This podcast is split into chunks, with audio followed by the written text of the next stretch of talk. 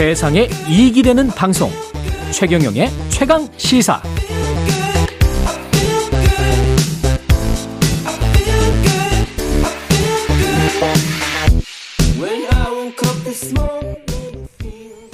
네, 국회 네, 국회에서 12구 참사 희생자 추모제를 열자. 국회에서 열자 추모제를 참사 희생자들의 사연과 이름을 기억하는 진심 어린 추모를 제안한 무소속 민용배 의원 전화로 연결돼 있습니다. 안녕하세요. 네, 안녕하세요. 예, 국회 추모제를 따로 제안하신 이유는 뭘까요? 지금 우리 사회 12구 참사를 둘러싼 태도나 인식 체계에 두 개의 흐름이 있는 것 같아요. 예. 하나는 이거를 개인화 개별화해서 국가 책임을 피하려는 쪽하고 음. 정부가 지금 그렇게 하고 있죠. 또 하나는 이걸 사회화 혹은 공동체와 국가화해서 함께 풀어가야 된다 이렇게 보는 쪽이 있는데 국회 추모제는 국가의 존재 이유를 국가 공동체 확인하는 과정이다. 그래서 필요하다는 겁니다. 그러니까 12구 참사 때 가장 우리가 문제로 제기한 게 국가 부재 상태였다 라는 건데 이걸 치유하는 첫 단추가 추모제라고 보는 겁니다. 예. 음, 12구 참사 같은 게 일어나면 대개 대응하는 순서가 있잖아요.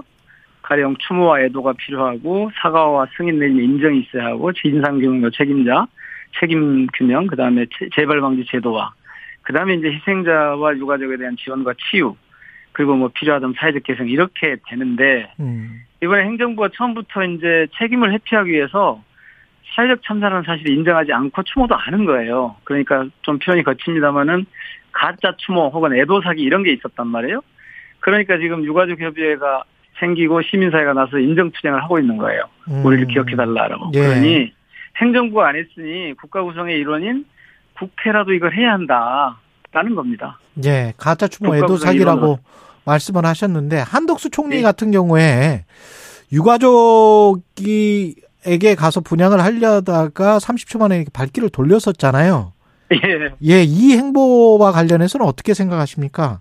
그 일환입니까? 바로 그, 런 상황이 왜 나오느냐 하는 거죠. 예, 태- 만약에 국가가 이걸 처음부터 책임있게 갔으면 그런 상황이 오지도 않았겠지만 음, 이거는 피하려고 하다 보니까 이번에도 아무런 준비 없이 아무런 입장도 없이 분향소를 찾은 거예요. 예, 어떻게 한 나라의 총리가 위패 영정 없이 지난번에 그 분향소를 만들었다가 이제 이제 위패와 영정이 등장한 진짜 분향소가 생겼는데 여기를 예를 들면 유가족들이 대통령 사과미라도 가져와라 라고 하는데 그러니까 제가 보기에는 그런 데 대한 이 사안에 대한 본질을 도대체 이해하지 못하고 있는 그러니까 공감력이랄까 감흥력이랄까 이런 게 놀라울 만큼 떨어진 그런 상황이었죠. 특히 제가 깜짝 놀란 건 이제 30초 만에 돌아서면서 시민들에게 악수를 하면서 아, 이 분양을 좀 하려고 했더니 못하게 하시네. 뭐 이렇게 반응을 하더라고요. 예, 그렇게 말했죠.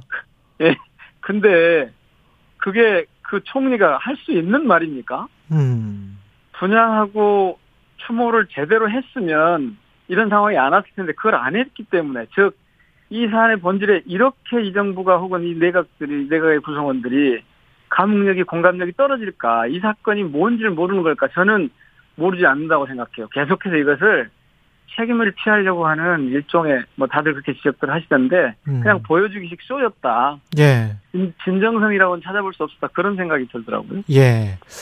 복당을 하십니까? 해야죠. 그런데 아니, 예, 근데 지금 시기가, 예. 왜냐면 저, 박지원 전 원장도 이제 복당을 하고 그래서 정청래 의원이 박지원 전 원장도 복당을 하는데 민영배 의원은 충신인데 복당을 안 하는 거는 말이 안 된다. 뭐 이렇게 우리 충신이라고 하니까는 모르겠고요. 예. 해당 행위자와 애당 행위 뭐 이렇게 표현을 하신 것 같던데 예. 고마운 일이죠. 복당해야죠. 그런데 예. 저가 탈당한 건 잘 아시는 것처럼 검찰 정상화 내지는 뭐 검찰 개혁, 검찰권, 검찰 수사권 축소 이런 것 때문이었잖아요. 예. 이거는 민주당의 공적 사안이에요. 음. 제 개인적인 선택이기도 하지만 예. 민주당과 제가 내린 그 정무적 판단이 있었고 이거는 공적 사안이었어요. 근데 박지원 원장은 상대적으로 개인적인 문제죠. 그러니까 제 문제하고 박지원 원장의 복당 문제를 같은 선에서 놓고 보는 것은 저는 뭐 원당치 않은 것 같아요. 예. 근데 적당해야죠. 예. 절차상 지금 검찰 수사권 조정 법안 같은 경우에 그거 남아 있잖아요. 헌법재판소에. 지금 계류돼 있는 상황이죠. 네, 제가 보기에는 아마 그것 때문에 예. 원래 이제 저한테 윤호중 비대위원장, 박지원 공동비대위원장 체제에서 음. 마지막에 저한테 사실은 복당을 하는 게 좋겠다라고 해서 절차를 밟으려고 하다가 예. 실무적으로 이게 잘 안 됐어요. 그런데 그러고 나서 이제 우상호 비대위원장이 들어서 헌재 결정이 나오기 전까지는 안 된다라고 선을 그었잖아요. 음. 저는 그것이 지금도 이어지고 있다고 봅니다. 그러니까 어 정서적으로나 당 입장에서나 도덕적으로 보면 정치적으로 보면 제가 복당을 하지 않아야 될 못할 이유가 전혀 없는데 민주당 입장에선 예. 예, 예. 근데 민주당의 공적 사안이기 때문에 민주당의 정무적 판단으로는 예. 이것이 혹시 우리가 해왔던 일에 대한 정당성을 해치지 일부라도 않을까. 훼손하거나 부인하는 상황이 되면 안 되겠다. 예. 그러니 좀 그 사안에 대해서 완전히 가려질 때까지 기다려라 이런 것 같고요. 저는 그런 점에서는 어 저희 동료 의원들과 당 대표 그리고 저희 당을 굳건하게 신뢰합니다. 어, 그러면 때가 되면 예. 저하고 상의하고 또 경로를 밟아서 복당을 하지 않겠습니까? 그러면 헌재 결정이 뭐 날 때까지 기다릴 수도 있다. 복당을 저는 제 복당이 급하지 않습니다. 급하지 않다. 오히려 우리가 사실은 제가 이제 탈당한 이후로 저희 민주당이 어찌 보면 되게 좀 밀렸잖아요. 예. 계속 밀리는 밀렸는데 선거에서 계속 졌죠. 선거에서도 지고 예. 정치적으로도 계속 밀렸습니다. 우- 국회에서도 계속 밀리고 있는데 음. 이제 저는 오히려 이런 걸 제대로 풀어나가는 데 있어서 예를 들면 지금 국정조사하고 예산 연계해가지고 지금 엉뚱하게 어제 뭐 그 유가족들 항의하는 거 들으셨을 텐데 예. 그 예산 예산하고 예산 처리하는 거하고 국정조사가 무슨 상관입니까 이를테면 유가족도 그렇게 하시던데. 이야기를 했죠. 예. 예, 예. 예를 들면 그런 것들이 이렇게 좀 혼란을 일으키면서 민주당이 가야 할 길을 제대로 가기만 하면 제 복당이 무슨 그렇게 중요한 일이겠습니까? 음.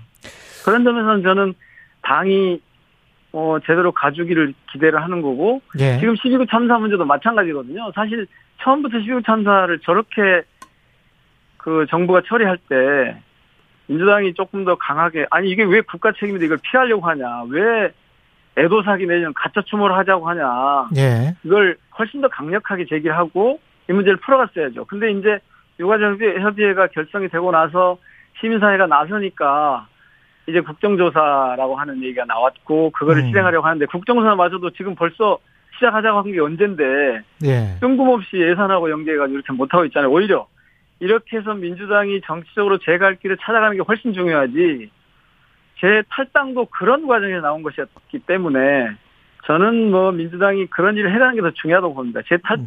제 복당이? 복당이, 예, 제 복당이 뭐 그렇게 중요한 문제는 아니다. 진로에서 보면 그렇게 중요한 문제겠습니다. 저 개인적으로 보면 굉장히 중요한 문제고 빨리 들어가서 같이 일하고 싶지요. 근데 뭐. 오히려 또 무소속의 양양자 의원 같은 경우는 복당 시청을 어, 철회했는데 불호 조치를 받았다. 정치 보복이다. 뭐 이런 이야기를 하면서 이재명 대표에게 입장 표명을 요구를 했거든요. 양양자 의원의 경우는 어떻게 보세요?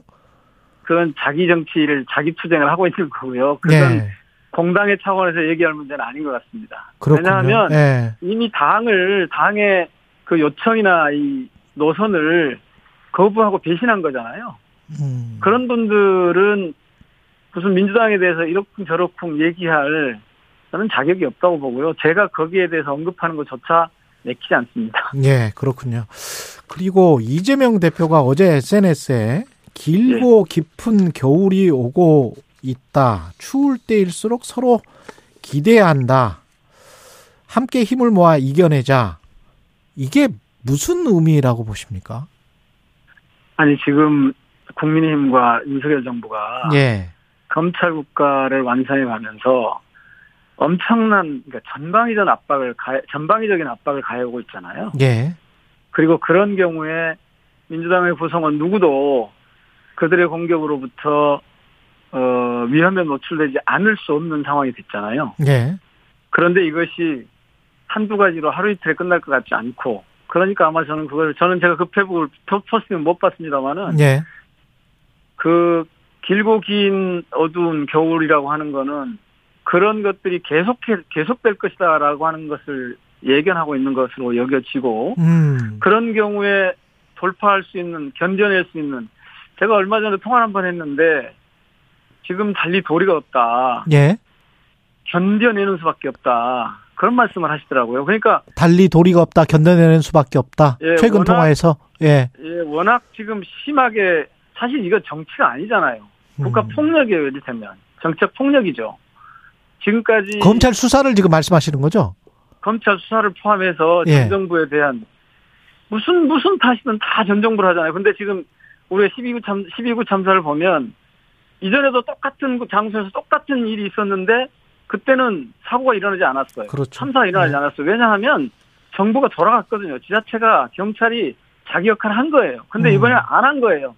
엉뚱한 짓 하다가 이런 참사가 난 거예요. 그, 자, 이런 때는 정부, 전 정부 얘기하지 않아요. 그런데 자신들의, 제가 요즘 보니까 국정에 대한 방향이나 비전이 없으니까 음. 고작 할 수 있는 게 전 정부 탓하고 상대들 정치 알겠습니다. 집단을 공격하는 것밖에 할 일이 없는 거죠. 그러니까 음. 이제 대표 입장에서는 이거를 어떻게 견뎌낼 거니까 민생을 계속 내세워도 소용이 없잖아요. 그리고 음. 국회 구조도 운영 자체가 의- 의사결정이 예. 쉽지 않게 돼 있어요. 아무리 다수당이어도. 시간이 다 됐습니다. 예. 고맙습니다. 오늘 무소속 네. 민영배 의원이었습니다. 고맙습니다.